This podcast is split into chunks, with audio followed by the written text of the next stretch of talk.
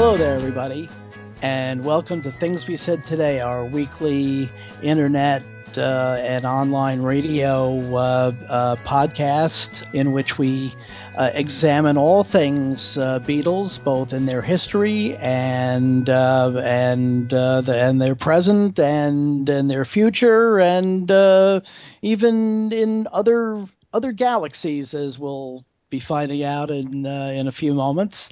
Uh, I'm Al Sussman from Beatle Fan Magazine, and I'm here with my uh, three co-hosts. First, the host of the syndicated uh, and uh, and internet radio Beatles radio uh, show, Every Little Thing, Ken Michaels. Hi, Ken. Hi, Al. How's everyone doing? Great, Ken.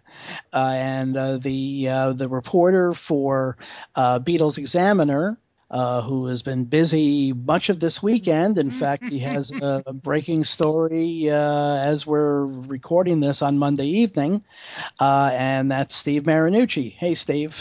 Hey, Al. Hello, everyone and our resident musicologist, a longtime contributor to uh, to Beatle Fan Magazine, longtime critic for the New York Times, and currently uh, writing for a number of different publications, doing classical music and other things. And that's Allan Kozinn. Hey, Allan. Hey, Al. Hello, everyone.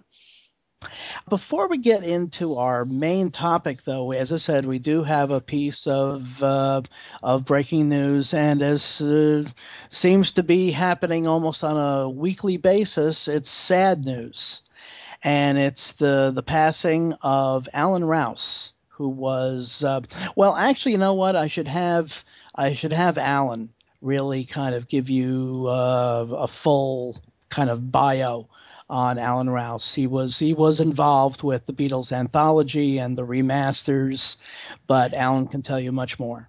And uh, and the Love album as well. Basically, Allan Rouse was the uh, was in charge of the archives at Abbey Road, and um, he went on staff there, I think, in 1972, and basically the first job he was given was to copy the entire Beatles uh, archives. Well, uh, probably not in 1972, but apparently early in his career, he was asked to copy the Beatles archives digitally. And he knew where everything was. And so if George Martin needed to come in and, and work, for instance, on the anthology, as you said, or uh, the even the BBC things he was involved with, uh, although that stuff hadn't originally been in EMI's archives, but he was involved with that too. Basically, you would go through Allan Rouse to get the stuff you needed. Uh, and he was basically the overseer as well of the 2009 remasters and uh, that's basically the story. Uh, you know, he was really sort of a background guy. He wasn't an engineer, so he didn't do the engineering on these projects, but he he was. Uh, in, involved in, let's say, the quality control of of the whole uh, remasters project, and uh, so he died apparently today. Right, but his his name was out there enough that it oh, yeah. was it's certainly recognizable to uh, to certainly certainly Beatle audiophiles. Sure. Yeah. Yeah. If you look at the credits on on all those CDs, you'll see him his name right there. So. Yeah. Yeah. Exactly. Right. Exactly. And actually, yeah, from what I read, he first worked with George Martin when when George was putting together the making of Sergeant Pepper special. Right. And he needed yeah. Allan's help mm-hmm. for that. Mm-hmm. mm-hmm. He also worked on Live at the BBC. Mm-hmm. Right. Right. So that whole, basically, that whole generation of Beatles archive releases that have come out since, beginning with Live at the uh, at the BBC. Mm-hmm. Yeah. So that's certainly uh, he's a, a, significant piece of uh, more recent uh, Beatle history, and uh, once again a uh, a loss in in the Beatle family.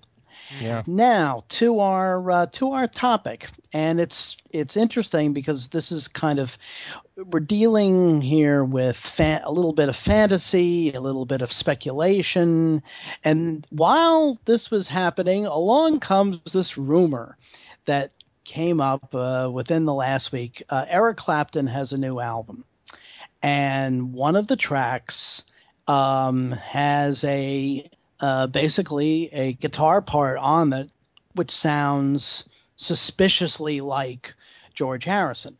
Only problem is, you know, it's not an archive track. It's part of his new album. And uh, the fact of the matter is that uh, George has been, uh, shall we say, unavailable for nearly 15 years. So, uh, so that's one of those one of those things that happens in social media these days, where suddenly everybody goes crazy over some tiny little bit of speculation. But aside from that, we had decided for this particular show to do something obviously in their in their post Beatles careers as opposed to the uh, the group career where mm, you know they really had very little in the way of sidemen, but in their post Beatles career, each of the Beatles worked with a number of different musicians and and a number of different producers and all.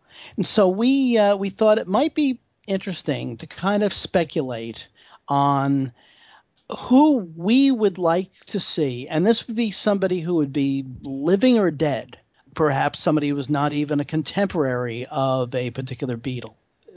We could basically select in in this case three selections of somebody we would like to have seen or possibly could still see uh, one of the Beatles work with as you know either as a uh, supporting player possibly as a producer possibly with uh, the the particular beatle acting as a producer. So i thought why don't we start why don't we start with john lennon? Because that's probably the most problematic uh, of these, and, and, the the one probably most uh, uh, most dealing with speculation and I'll uh, I'll throw my my three nominations into the pool and and see what uh, uh, what comes up. By the way, that sound you have in the you hear in the background that is Steve scratching out all of his selections as soon as they mentioned anything about a producer. no, no, no, no, no, no, no. That's all right. Go. Okay. Um, now as I said, this could be somebody who who was not particularly a contemporary of John Lennon's, and this my, my first selection is definitely not a contemporary because his band U2 uh, released their first album uh, not long before, I believe Ken, I think it was what 1979 when they released their when their yeah, first album first, came out? The first few U2 albums, I think, were it's definitely late seventies. Yeah. So it's seventy eight or seventy nine. Yeah. Right. Right. So you know they were really just kind of getting uh, getting their uh, their career going when John's career suddenly ended. But I um, Bono has always acknowledged that he is a a Lennon disciple, and I would have loved to have seen John Lennon and Bono worked together, whether it was, you know, on stage uh, or in the studio as fellow musicians or with perhaps John producing, Bono either solo or with U2, whoever. Uh, I think I think that would have been a great match. Uh, my second selection is somebody that uh, that that John actually talked about in the interviews that he gave. In fact, one particular interview that he gave to Rolling Stone uh, two days before he was killed, and but he had also mentioned uh, being very interested in the in the career progression of Bruce Springsteen. Um, as it happens, Bruce's album, The River, which in fact is the basically the uh, the theme of his current tour, uh, the, the, the anniversary, the 35th anniversary of of the release of the River. The River was released basically right around the River and also the single uh, Hungry Heart were released right around the same time that Starting Over and Double Fantasy were released in October and November of 1980.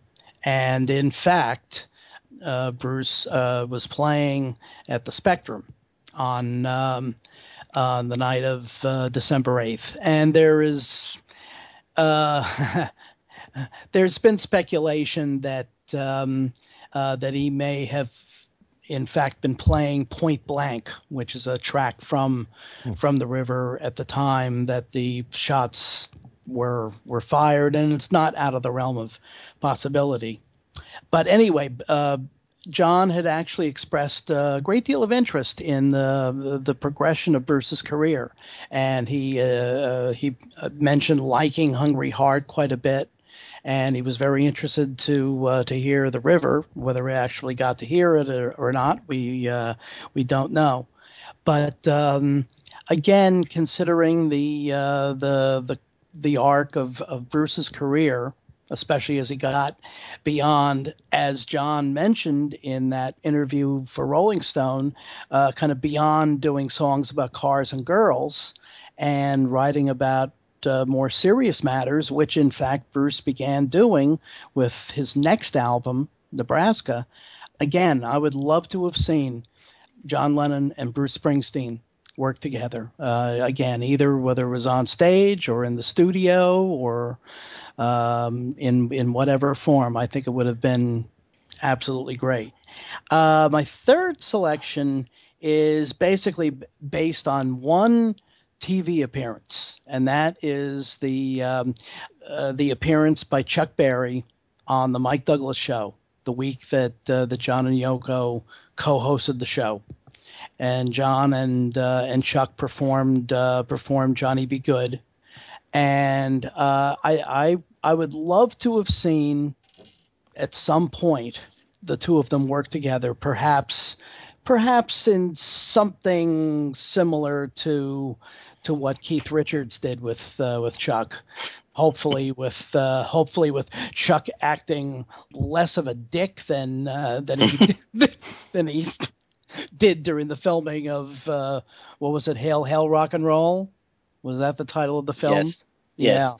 Right. Mm-hmm. Uh, but um, but again, I would have I've loved would have loved to have seen, especially since let's face it, Chuck was was one of of John's idols, his absolute musical idols. I think it would have been a you know a musical match made in heaven, uh, even if it was only for a couple of shows or maybe an album, whatever. So so those are my three nominations for who I would have liked to have seen John Lennon work with. And, I have a question. Yeah, please. Are you picking, in the case of Bono and Bruce Springsteen, those two because you're fans of their work, or do you really can you hear it in your head, John yeah. Lennon working with them? Because if I hear, say, a a U2 song, it's not like I can hear John singing it. It's just my own personal, my own reaction to it his own musical style, Bono style, or mm-hmm. Springsteen style, for that matter. Yeah. When uh, when I when I'm picking uh, the artist that I have, I'm trying to envision one that kind of makes sense, where I can actually hear a Beatle sing with another artist and uh, collaborate as a songwriter and vocally. You know, are you thinking about that as you're choosing these, or are they mm-hmm. just favorite artists of yours? No, um, I'm thinking in in terms of uh, of musical compatibility, definitely, and I think uh, certainly in the case of Bono, uh, there's there's a great deal of musical compatibility. I could I could yeah I could easily see um, John singing. I don't know. I will follow. Now, obviously, you know his voice was much different than uh, than Bono's. Sure. But uh, but I think musically they share a lot of the same uh, a lot of the same roots. Okay. And uh, and I think the same probably and really the same with with Bruce because his certainly his musical roots are much the same as John's even though he was you know somewhat younger, you know close to a decade younger. Mm-hmm. Um, but I think I, I, think again they they were definitely musical, uh, maybe not soulmates, but certainly uh, certainly very compatible musically. Right. And um, and sure, I could I could see them I could see them working together. You know, there are people that uh, that would say that um, that it's tough to imagine Bruce and Paul working together, and yet they, at least on stage, they have uh, they have worked together, Mm-hmm. and Mhm. and and very well. Right. So uh, so I don't think yeah I think uh, certainly in those two cases it's it's it's absolutely within the realm of possibility, and certainly in the case of Chuck Berry it would be. Okay. Okay. Uh, in fact, why don't we uh, why don't we go with Ken and see what his selections are? Well, before I do say my three here, I wanted to Mhm. make sure some of the artists that I've listed for all four of the Beatles are artists that have worked with them already, but haven't worked extensively with them. Yeah, that's cool. Yeah, mine too. That's cool. So in the case of John, I mean, to me, it, it's a natural to me to think of John with David Bowie. Mhm. And as much as I love Fame and, and their cover of Across the Universe together, I just think that there's a lot of similarities between the 2 Mhm. Uh, and the fact that, you know, David was constantly wanting change. John was certainly that way in the Beatles. There's no doubt about that. And um, I think that there's, you know, I think that um, John would have fed off that. I think Mhm. John would have loved to have worked with someone who was constantly creative, had a very fertile mind, never wanted to repeat himself, and he would have found that challenging. And I think that he respected David that way. And I think personality wise, I think they got along fine. And we all know, certainly since David's passing, you've read these quotes about how he thought the world of John Lennon. So I think that uh, those two would have been fantastic together. And you know, there's a lot of artists who the Beatles have done one-offs with, or maybe a couple songs, and you wish that maybe there'd be a full album with that artist. And David Bowie, if John Lennon made a full album with David Bowie, that would have been fascinating to me. Mhm. Exactly. And likewise, I Mhm. would say the exact same thing about Elton John. Elton Mhm. John is someone who greatly admired John, and just listen to whatever gets you through the night. What a fantastic track that was. There was so much life in that track that Elton brought to it, and uh, I just think those two would have been natural together. Yeah, Yeah. I, I that's a duplicate of mine because I had I was imagining how the two of them would have. I mean, they they've they've done single tracks, but they haven't really done an extensive project, and I would have loved to have seen them do a whole thing, a whole album together. I think that would have been really interesting. Yeah, not only that, but you've got certain cases of artists who are known for just writing melodies, Elton being a primary example of that. So apply mm-hmm. John Lennon's lyrics and also working on the melody maybe with Elton and see what you can come up with. It might have been fascinating. And just Mhm. knowing how much the two of them, you know, fed off each other and how well they worked together. Also on Elton's version of Lucy in the Sky and his cover of One Day at a Time. You know, they both loved each other so much. I think that that would have carried over into the music. You would have felt that, I think. And also, I was thinking Ray Davies Oh, Yeah. yeah. Yeah. Mhm. because Ray is a big fan of John's, and I know he, he specifically points out John of all the Beatles. Mhm. And certainly lyrically, the two of them are so brilliant, and melodically too. But um, Ray Davies, kind of like John, comes up with some really strong, biting, cynical lyrics, you know, and uh, I can easily see the two of them working together. So, um, and the Kinks, really, of all the other great British invasion bands, to me, come closest to the Beatles Yeah. As far as their pop sensibilities. You know, a lot of their music was was a mixture of very strong melodic stuff, very poppy, but also with an edge to it, and certainly an edge lyrically with Ray's lyrics in particular. So, um, yeah, there's so many other artists I picked for John, but those would probably be my top three. I did mention in my list here Chuck Berry too Mhm. because John is one of those people who, when it comes to Chuck Berry's music, if anyone's ever going to cover it, whose voice is better than John's? Exactly. You know, it's kind of like Paul with Mhm. Little Richard. You know, it's it's the same thing. So, um, yeah, I would pick the three that I said, and and sorry if it's artists that John already worked with, but I think John picked two of the finest people there that he could collaborate with, Mhm. uh, David Bowie and Elton John, Absolutely. and, and uh, throw in uh, Ray Davies. Yeah, absolutely. And in fact, it was actually David Bowie's passing that put this germ in my mind about something like this because of the fact that uh, that you know he only got the chance to work with uh, with John the one really the one time, Mm-hmm. and it would have been it would have been really fascinating to see him work uh, with uh, with John more throughout their you know throughout their their career, you know as time as time wore on. Right. But um, and and also to see if possibly um, possibly if if David had worked with any of the other Beatles. I think Which- he would have been. It would have been interesting for him to pair up with Paul Yeah, because uh, Paul is so musically eclectic. He can go in Mhm. any direction, exactly. and I could certainly see him being influenced by what David wanted. Definitely, hmm and vice versa. Sure. But they um, Ray Davies, that's a great selection. hmm Thank you. Mhm. Definitely. Steve, how about you?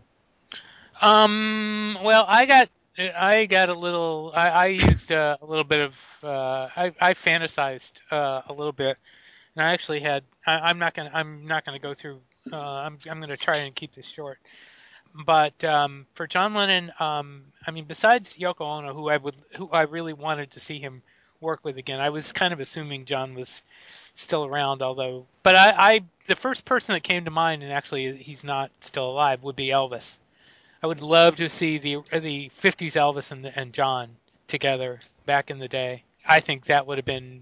I mean, John has always has always uh, acknowledged Elvis Presley as his influence, and to hear the two of them together, you know, at, at that era and their at that point of their lives would have been, I think, fantastic. Um, another person, I like I said, I was just kind of flying flying off the, the handle here.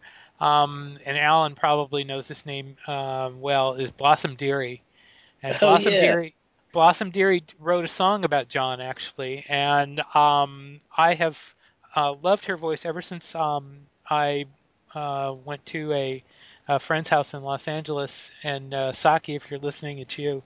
Um, and she was the one that, that turned me on to Blossom Dearie, and I have loved Blossom Dearie's voice ever since. And and I was um, I loved the fact that that Blossom Dearie wrote a song about John, and, and maybe wonder if maybe there was a little more there going on. But I would have loved to have seen the two of them work together.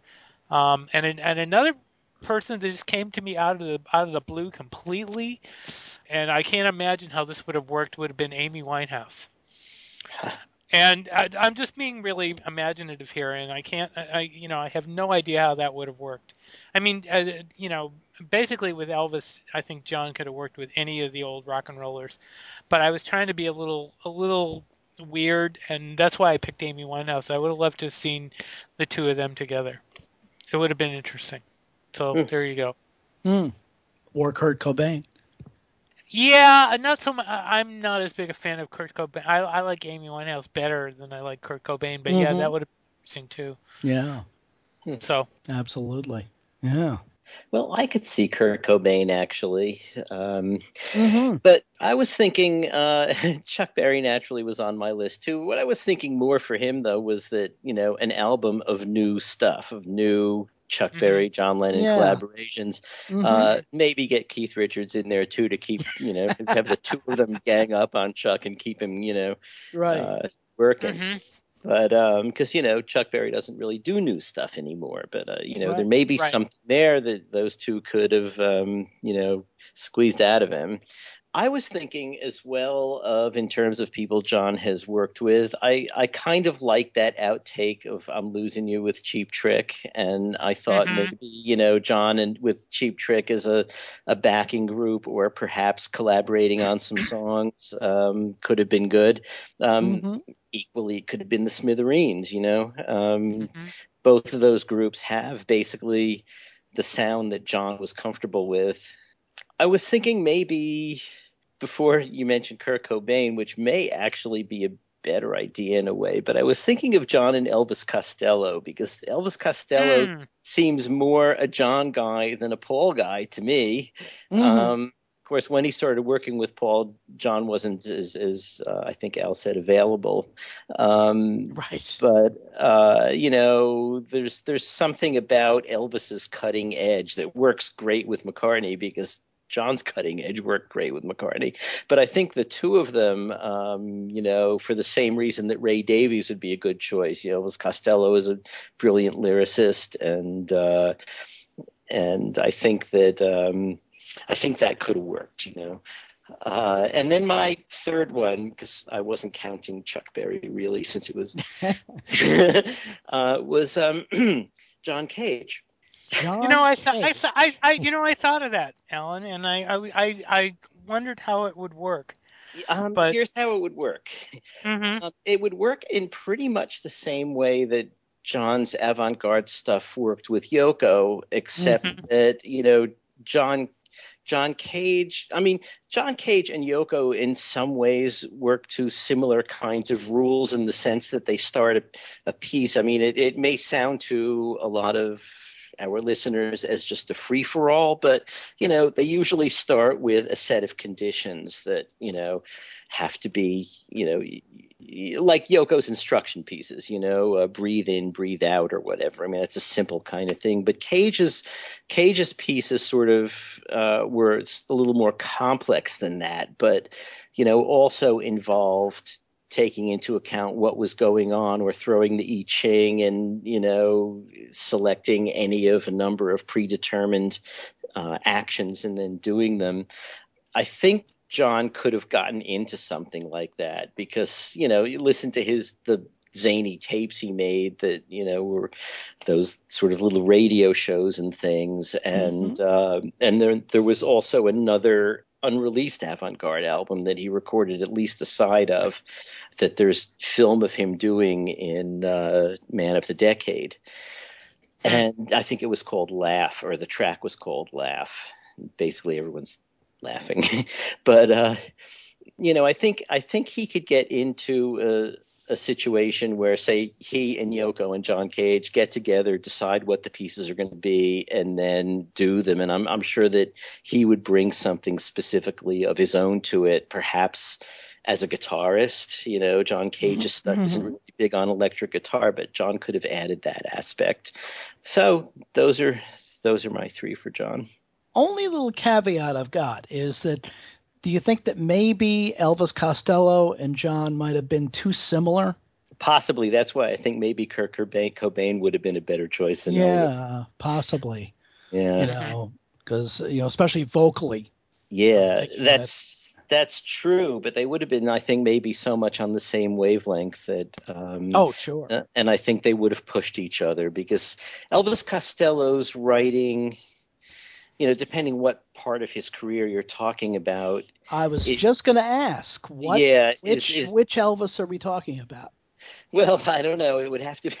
The the young the young angry Elvis or the you know the more uh, the more you know later the, Elvis. yeah You know, I Mhm. think I think that would push John in an interesting direction, but I think the young angry Elvis is the one that John would have been immediately comfortable with. oh I'm sure You know, so yeah, those are those are mine.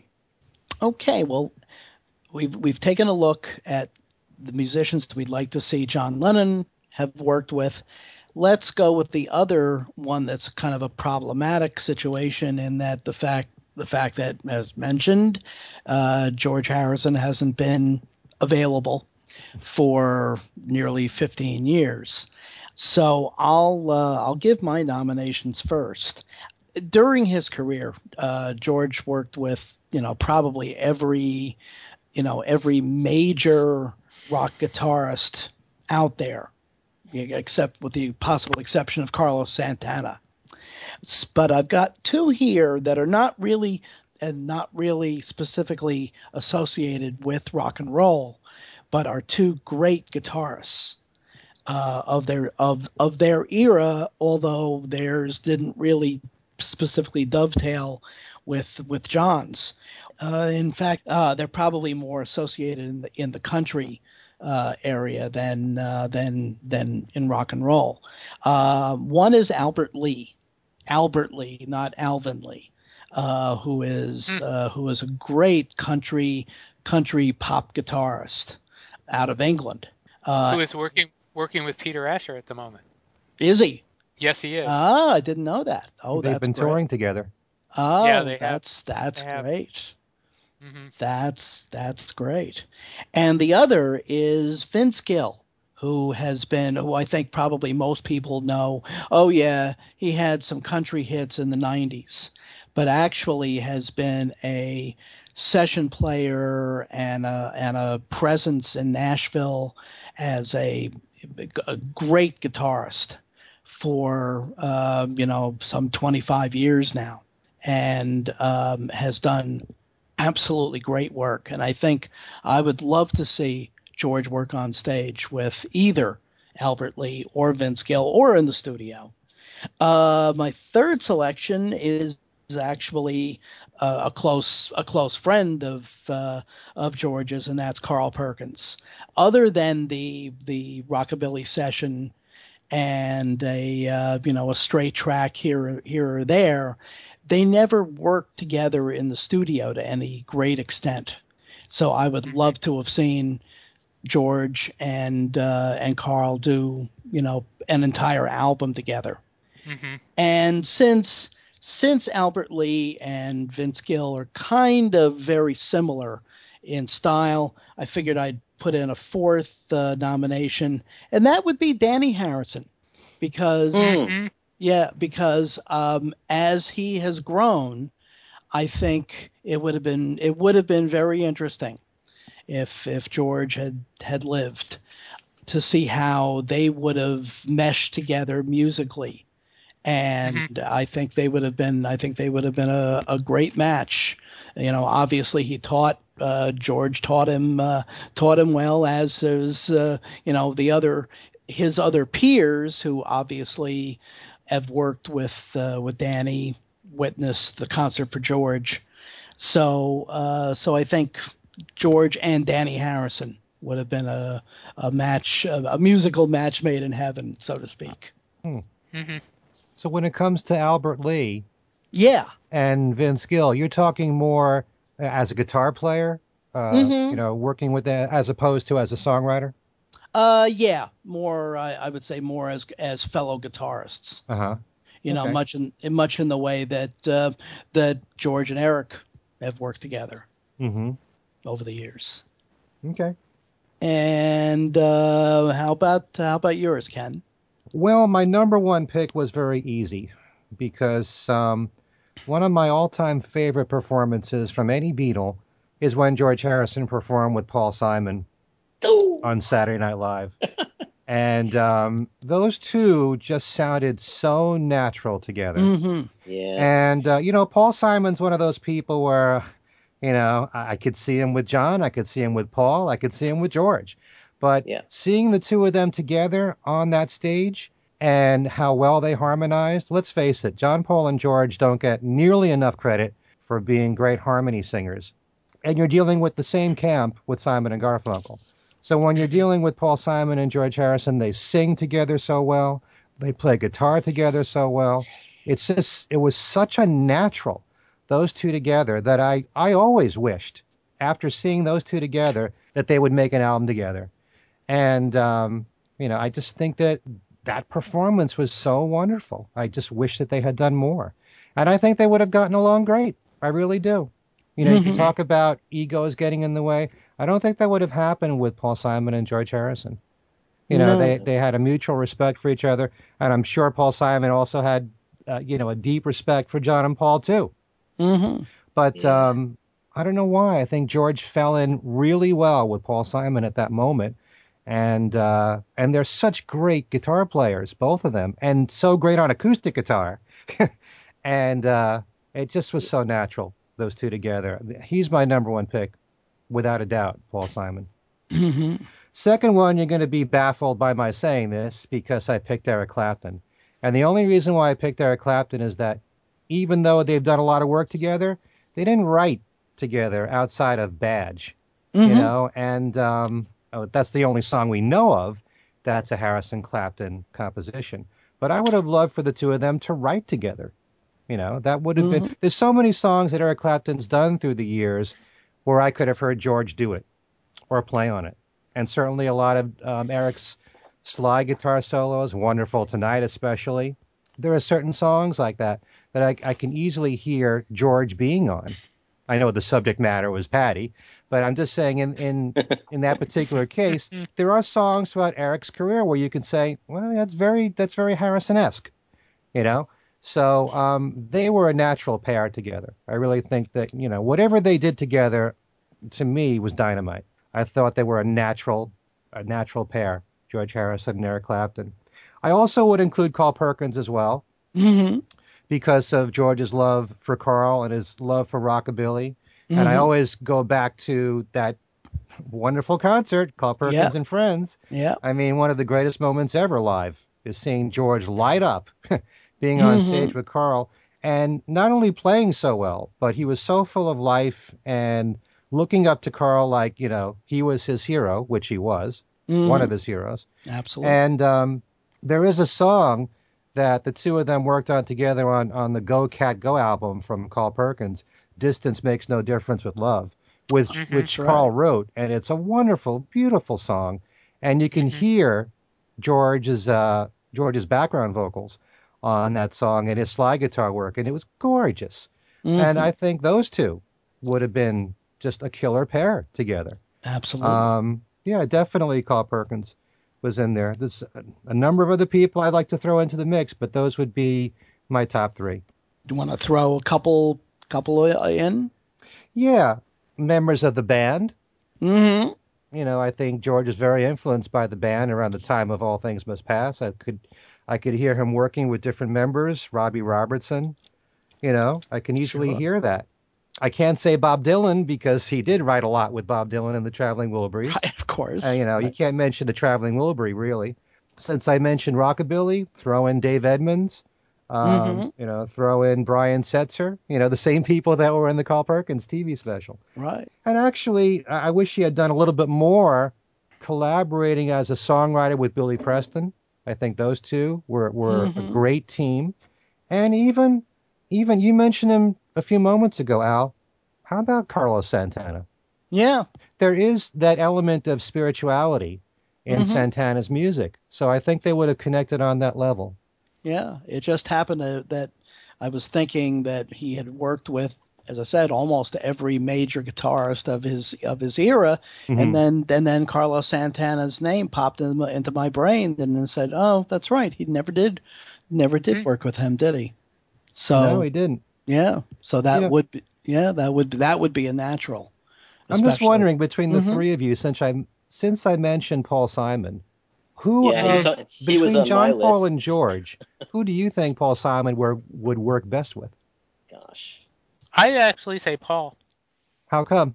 Just the the the softness of of you know the the uh, melodic the melodic uh, style of of Paul Simon. They've worked think they together too.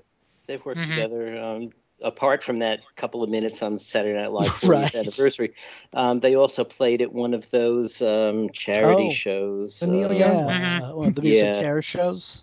or the, the the that school, the school that Neil Young has an annual Oh yes, The Bridge for. benefit Right. concert? The bridge, Bridge benefit. benefits, yeah, and I think they both they did an acoustic kind of set. Uh, hmm So yeah, But I mean, writing together. Yeah, yeah, I I think think I- I, think any of them would have been really good, and uh, Mm. but maybe maybe George might have been the most interesting yeah, because- I think so. because he was a little bit out of the way, you know, uh, and you never knew exactly what he was going to come up with, and and that would have, um, I think, worked well with Paul Simon. Paul Simon was on my list too, and so was Carl Perkins. So I've only got one guy left, so Steve better not come up with it. Sorry. Allan. Steve, who who would you have seen George Harrison work with? Well, I had I I did have Dhani. I did have Carl Perkins, so those two are out. I had actually a couple of uh, oddball picks. Um, I mentioned uh, a week or so ago. Stéphane, I love Stéphane Grappelli. I thought of Stéphane Grappelli. I think that would be really interesting. It'd be you know completely different from what you'd ever expect George Harrison to do. While we were sitting here talking about people that George Harrison had worked with, the one name that cropped into my mind was Duane Eddy. You guys know the Duane Eddy album that has George Harrison on it? Mhm. Mhm. Got those two tracks are two of my favorite George Harrison guest tracks, and I would have loved to have seen them do a whole thing together. I also thought about uh, Monty Python. If George had done a more with Monty Python, um, either comedy or, or music, I think that would have been a lot of fun. And don't ask me why I thought of this, uh, even though Paul has worked with her. Diana Krall, who I who I I absolutely love to listen to. I think they they would have been great together. But that's mm-hmm. a, just a that's a weird pairing. Uh, I I admit, not, but I, not really. It makes sense because yeah. George does all those standards. Yeah. You know? Yeah, I think that could have been would have worked nicely. Mm-hmm. So, but the Dwayne Duane Eddy thing, well, I I mean, I, I that wasn't originally on my list, but we when we were sitting here talking about that, I just went, oh yeah, it, I should have picked Duane Eddy for sure, because that those two tracks, the Trembler and theme from Something Important, just knock me over every time I hear them. Uh, they're just fantastic. Mm-hmm. So, in fact, a name that popped into my brain when I was first thinking about this was was Slim Whitman. oh my God. Oh my! Since, well, George has mentioned him as an yeah, influence. exactly. Mm-hmm. Yeah, mm-hmm. and uh, you know, who knows? I'm not. I'm not quite sure how uh, how how good a match that would have been, but uh, right, you know, you you right. you never know. And Allan, who was your third selection? Well, I'm amazed that no one has come up with it but I'm sure it was on the tip of someone's tongue. Mm-hmm. and that would be Chet Atkins.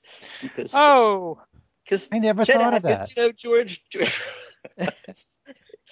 George really admired Chet Atkins, and and uh, you know, since a lot of what we've come up with with with George in particular, but the others too are their old heroes.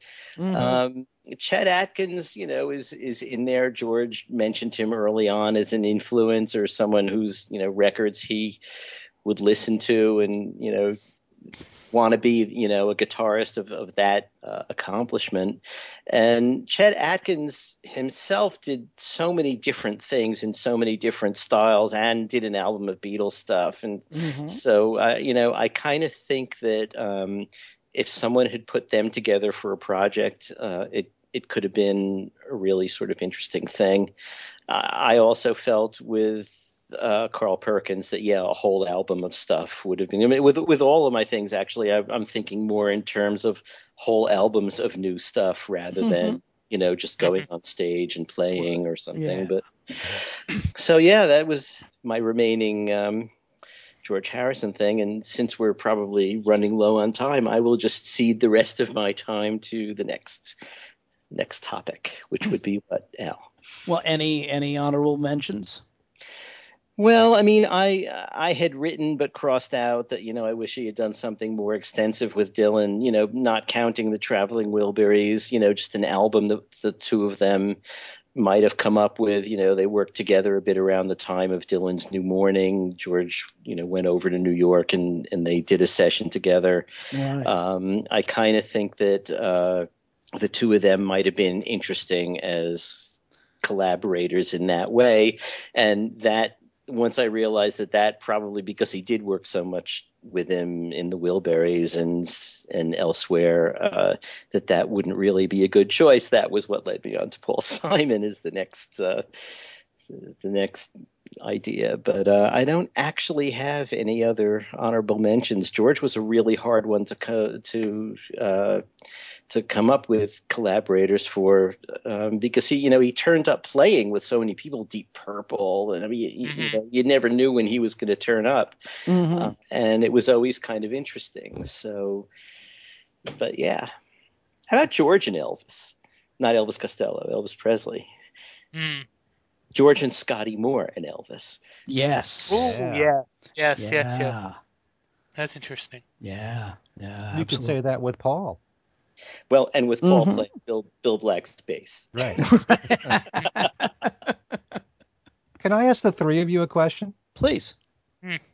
You just mentioned Bob Dylan, and it occurred to me none of us picked Bob Dylan for John. Hmm.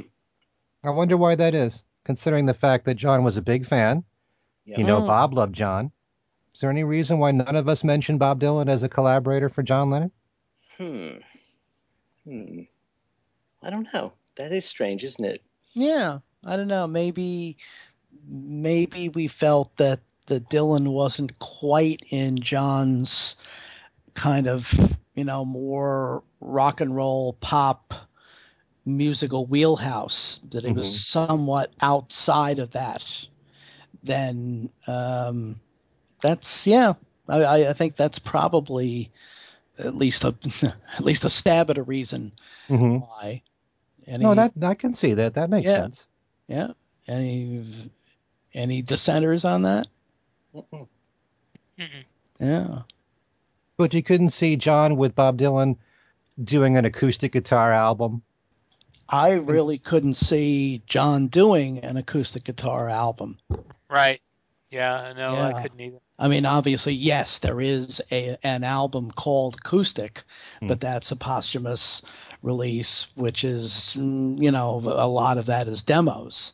But I I really can't imagine John. Of course, who knows? Because you know uh, how uh, you know the what his career arc might have where that might have gone in, you know, if if he'd been given the opportunity. But at least the the John Lennon that we know, I can't imagine that John Lennon doing an acoustic album. Hmm. Does that But of make course, Dylan wanted to be a rocker, and there was that Yeah. whole period in the 60, mid '60s when he sort of was. yeah. I don't know. They might have found common ground.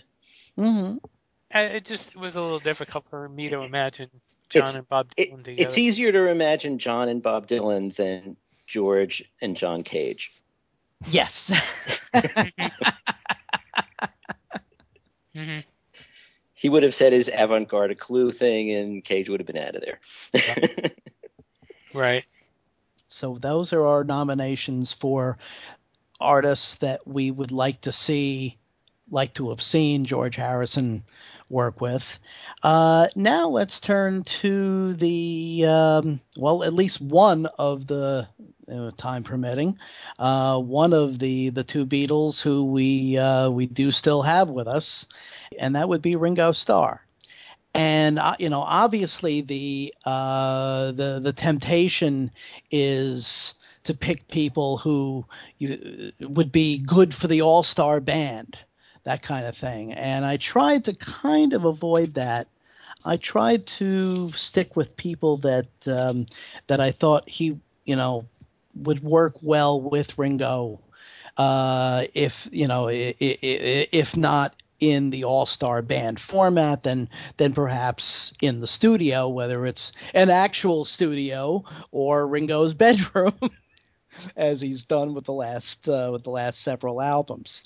And uh, the first, my first selection is actually definitely in the uh, in the area of fantasy because uh, unfortunately it can never happen, and that's um, Ken mentioned uh, them in in connection with George, the band.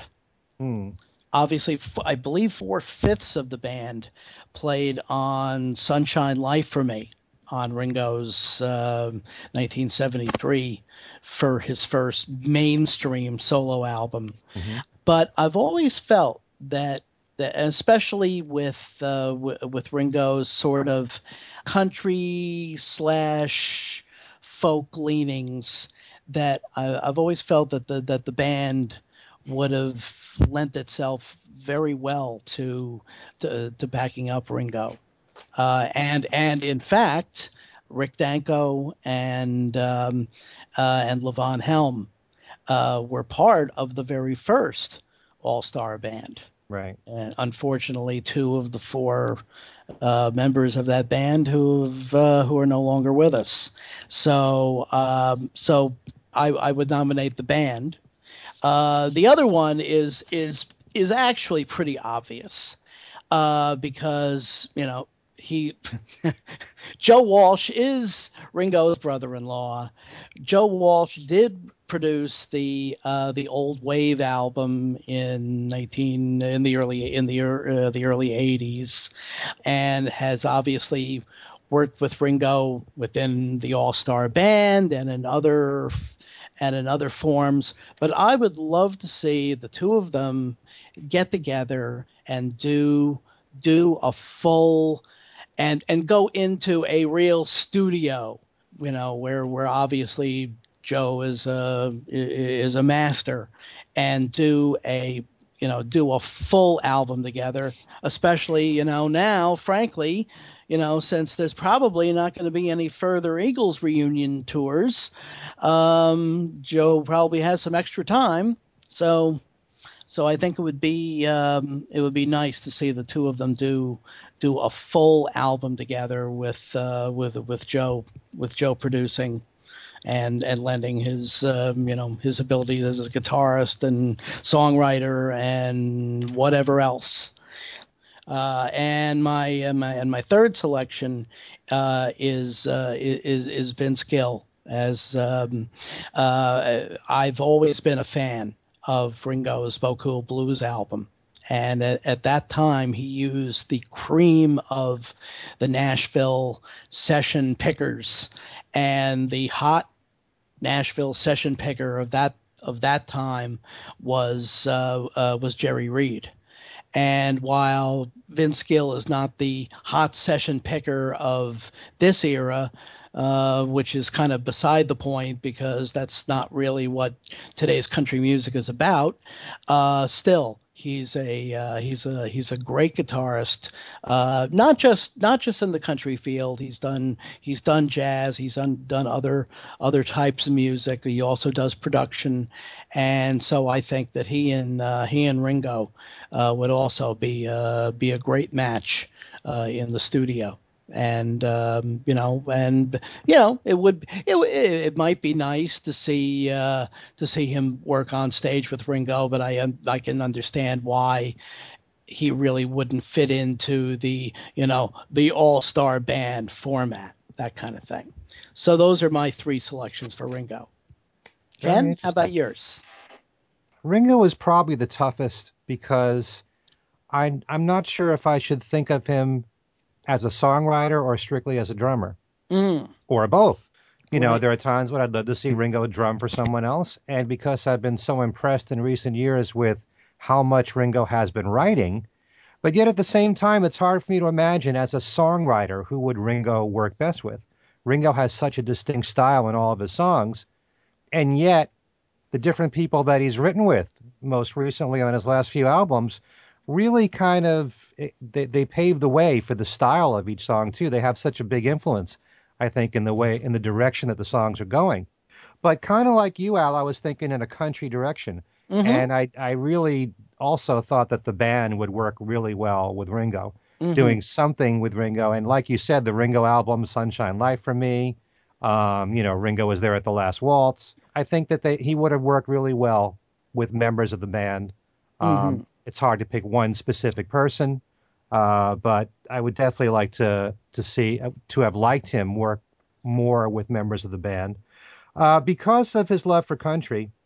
And I was told many years ago that he loved the outlaw music of the mm, 70s. Maybe yeah. somebody like a Waylon Jennings. Um, I know that he worked with Willie Nelson for mm-hmm. Write One for Me on the Ringo Rama album. Right. Some someone like that. I think that Ringo would work very well with classic country artists. I'm not sure how he feels about current country because I never have heard him talk about any artist of today in the country field that that he would like. But there are a lot of people that, you know, like you said, of Blues, I think, was so suitable for Ringo. Mm-hmm. Uh, you know, he, he really fits the, the country genre so well. And um, to work with any of the classic country artists, I think, even Dolly Parton, believe it or not, you know, I know Yo, that may yeah. sound funny, but Not she's a, a, huge Beatle fan. Mm-hmm. And, uh, you know, people from, say, the 60s and 70s and those those artists who are still active from that time period. Mm-hmm. I'd like to see Ringo work with those. I'm kind of curious, and I'm not quite sure how you guys would feel about this, but it might be interesting to hear him, to hear Ringo work with another drummer. Mm-hmm. And I was thinking in mm-hmm. particular, what would it be like if Ringo worked on a project with Phil Collins. And the only reason I mention Phil Collins is because Phil is such a huge Beatle fan, and he has such respect for the drumming in particular that Ringo did in the Beatles. What would they work on together? Mm. They've never worked together before? Well, live. Yeah. They've worked together, but not in the studio. Really? No. Hmm. Yeah. I, I I think I think it would be fine. Yeah. I don't, Yeah. uh, you know, I uh, uh, Phil Collins doesn't come across to me as as dis- really distinctive. I, I, you know, I I thought about drummers too, uh, but I didn't think Phil Collins didn't come to mind. As There a were two- drummer, you don't think he's distinctive? I don't, I, I, as I didn't. Well, I mean, I don't think he's as distinctive as the other person I was thinking of. I think uh, I would have loved to have seen Ringo work with Keith Moon. hmm myself. And actually, not to get ahead of it, but I had also picked Mickey Dolenz as kind of a, a all-star band thing. But I think Mickey Dolenz would be great. And actually, I asked Mickey uh, uh, in an interview a year or two ago, and he said he would absolutely love to be in the all-star band. I mean, they know each other from way back, so they're Mhm. you know they're old friends. Sure. They used he used to hang around in the uh, you know in the uh, crazy days Yeah. uh, because he knew he knew he knew uh, he was a good friend of Harry Nilsson. Yep. So, um, but I think I, I, Phil Collins just doesn't doesn't spark me. It doesn't doesn't get me excited. Mickey um, Keith Moon and Mickey Dolenz would, however. Mhm. So Ken, did It's kind of any other- interesting in a Mhm. way because when you think of Ringo as a drummer, you're thinking about someone who plays to the song. Yeah. You know, and it's really all the interesting fills that he brings to the song. He's not a show off person, Right. you know, and Keith Moon is was the exact opposite of that.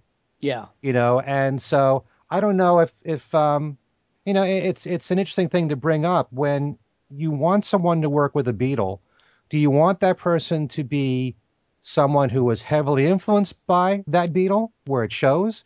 Or do you want someone who could, who could take that that beatle in a different direction and have a huge influence? Well, Keith would Keith would have also been entertaining on his own. I mean, I I don't know if you guys ever saw him, but I did on a couple of occasions, and he was he was not only a great drummer, he also put on a show. He was a he was a comedian. He was he was everything. And Ringo is kind of a comedian too. I mean, uh, you know, Ringo's very you know, his humor is great on stage. So I think the two of them t- together you know, the question is whether or not they actually could have gotten away with it and and and managed to do something without completely going nuts. But it, I think it would have been fun to see the two of them together. Um, you know, I mean, I I remember seeing the Who in 1970 in San Francisco, and they Bill Graham introduced them one at a time, and and Keith and Keith was sitting there banging on the drums as as you know as they were introducing everybody. I mean, he couldn't keep still for a minute and uh, so I, I, I, it would, I think it would have been very entertaining. So i know they were best friends Mm-hmm. but you know th- their drumming styles were so completely different i don't know if they would have worked together that well but who knows? Yeah, uh, you know, perhaps the you know the drumming styles might have might not have jibed, but certainly, as Steve says, they would certainly have been entertaining if nothing Mhm. else. Mhm. Right. Yeah. Uh, Ken, did you have any anybody else, or should we move to Steve? uh let's go with steve Okay. Well, I had actually a couple of country people. Um, I, I mentioned Mickey Dolenz already, and I mentioned Keith Moon. Right. Uh, But I had uh, Willie Nelson, Johnny Cash, Buck Owens. Buck Owens is, would be the natural because of, you know, act naturally. I think they would have had fun together.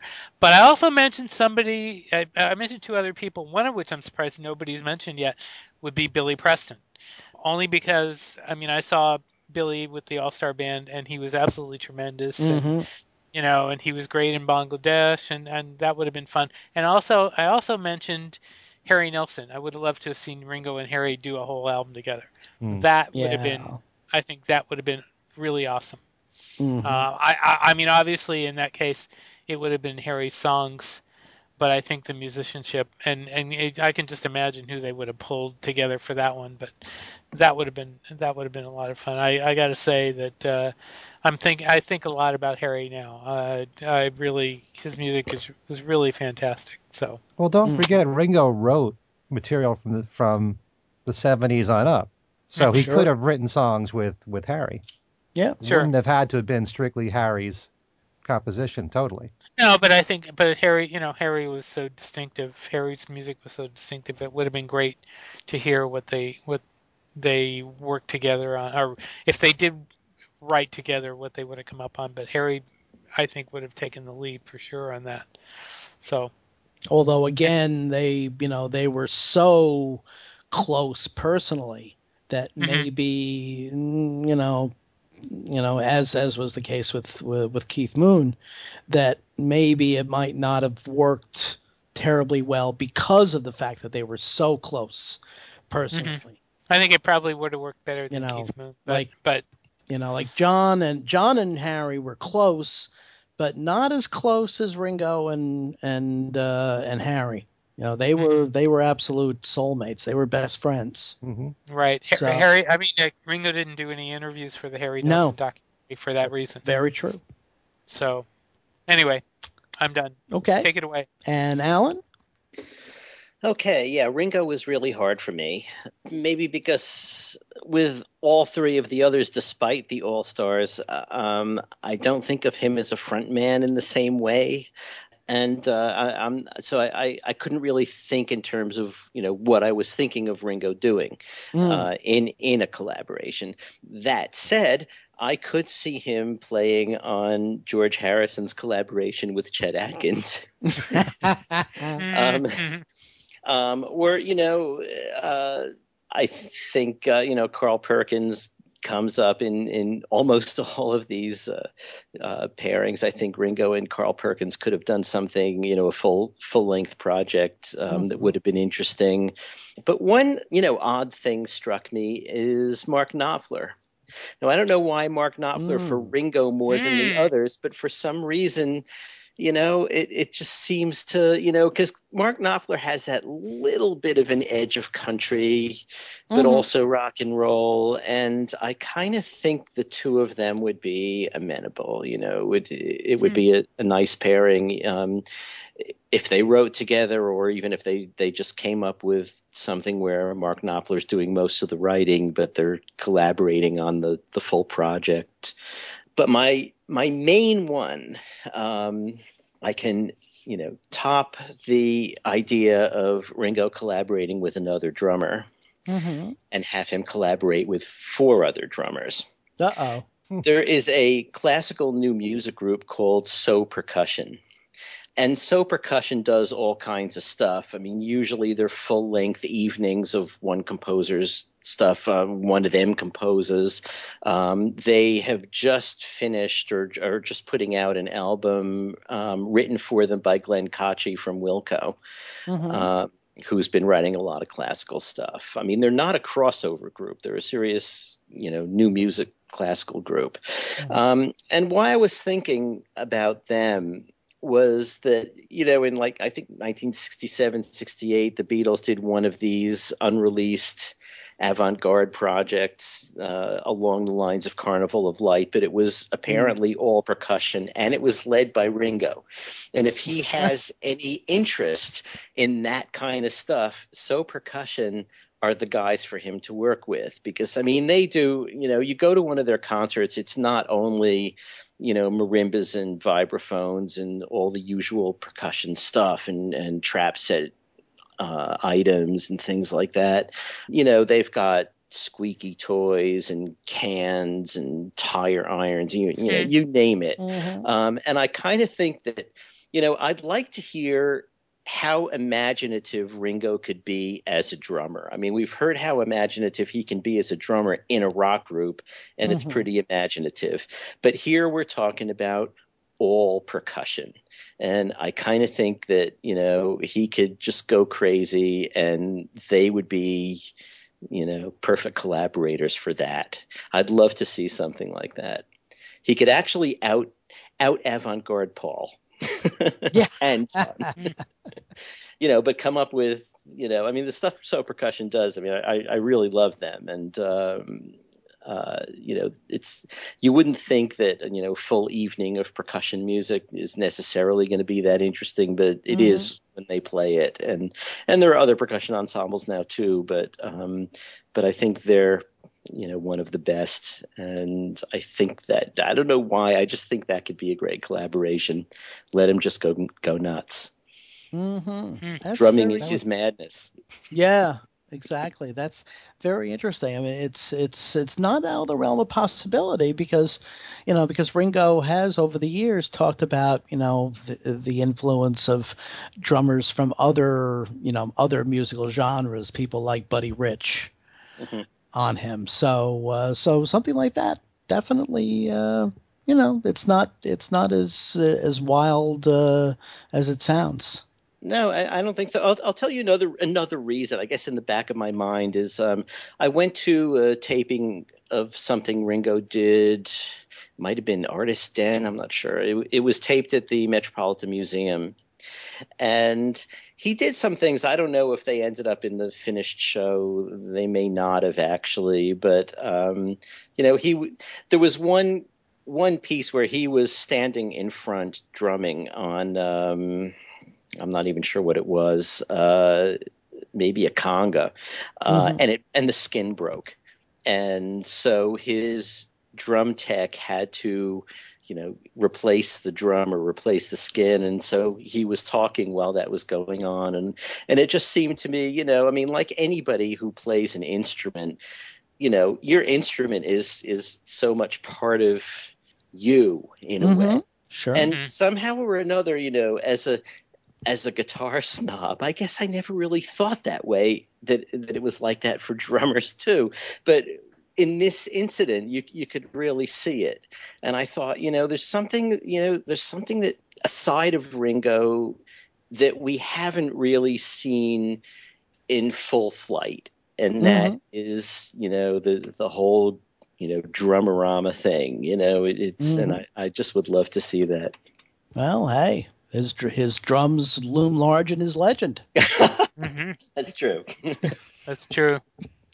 Okay, well, I think we've we've finished up with Ringo. Now we have one Beatle left, but we're well over time anyway. So I think we're going to have to save Mr. McCartney for uh, for another time, and uh, since especially since that's going to be uh, that's going to be a battle royal, I'm sure. There's going to be uh, there's going to be plenty of nominations, so that could that could fill up an entire show. So uh, so we will uh, we will save uh, Mr. McCartney for that one, uh, definitely. But this has been this has been a lot of fun. Absolutely. Uh, and I think uh, we'll uh, uh we need to uh, to wrap it up here. And uh, first of all, let me go over to Ken because I think he's got some plugs relating to his website and to his his radio show. Actually, yes, on my website, which is kenmichaelsradio.com. I mentioned this in our last show, but there's a special contest that I'll be doing and if anyone's listening, as soon as the show is posted, which is on a Saturday, I'm doing one for Kit O'Toole's, uh, two most recent books. One is called Songs We Were Singing Guided Tours to the Beatles' Lesser Known Tracks. And she also mm-hmm. has a new book out on Michael Jackson called mm-hmm. Michael Jackson FAQ. And you can win both books on my website. Just go to kenmichaelsradio.com for all the details for that. And one other thing I wanted to mention is that on March the 6th, I'm going to be emceeing a concert for uh, two Beatles tribute bands, and I know Steve is familiar with both of them. One of them is called Afterfab, and this is a mm-hmm. band that specializes in just solo Beatle music, and they're fantastic. They're out of Massachusetts, and um, there's another band called Studio Two, and this band plays early Beatles music, the earliest Beatle music that they did for Parlophone, but also the stuff they used to do in Hamburg and on BBC Radio. And they mix all that together. So it's not the typical stuff that you would expect to hear in a Beatle band for actually both these groups, Afterfab and Studio 2. They're playing at the Hu Ke Lau Music Hall in Chicopee, Massachusetts. And that's on March the 6th, and I'll be introducing both bands. So if you're in the Massachusetts area, uh, do stop by. It's going to be an extra special treat because these are two very unique Beatles tribute bands. And, uh, you know, stop by, say hello to me, and talk Beatles. That's great. Sounds like a great evening. Mm-hmm. Uh, Steve, uh, how about uh, our contact information? You can get a hold of the show at Things We Said Today Radio Show at gmail.com. We have actually two Facebook pages, a radio show page and a group and a group page where you can talk about the show. I'm on Facebook under my name and under Beatles Examiner. I'm all over Facebook, uh, actually. But um, yeah, I mean, I've uh, you can get a hold of me at BeatlesExaminer at gmail.com if you want to write me about anything uh, Beatle wise. Um, there's all sorts of things going on. Um, so anyway, that's uh, that's about it. Okay, and Allan, anything you need to uh, to plug? No, I don't think so. Um, you can get in touch with me on Facebook under just Allan Kozinn or Allan Kozinn Remixed, and uh, or at the any of the groups pages. Mm-hmm. Absolutely. And you can contact me at www.beatlefan.com, where we heartily, where Alan and I heartily endorse our colleague Kit O'Toole's uh, books. Absolutely. Kit is, of course, a long time member of the Beatle fan family, so uh, we will uh, go to any lengths to plug uh, to plug her uh, her fine books. Absolutely. And as I said, you can contact us at www.beatlefan.com uh, and uh, uh, www.paradingpress.com. On Facebook at Al Sussman and on Twitter uh, at ASUSS49. Well, this has been a this has been a fun uh, a fun exercise. At least I thought. At least I had I had fun. and uh, for uh, Steve Marinucci and Ken Michaels and Allan Kozinn, uh, this is Al Sussman. Thanks for listening, and we will see you next time.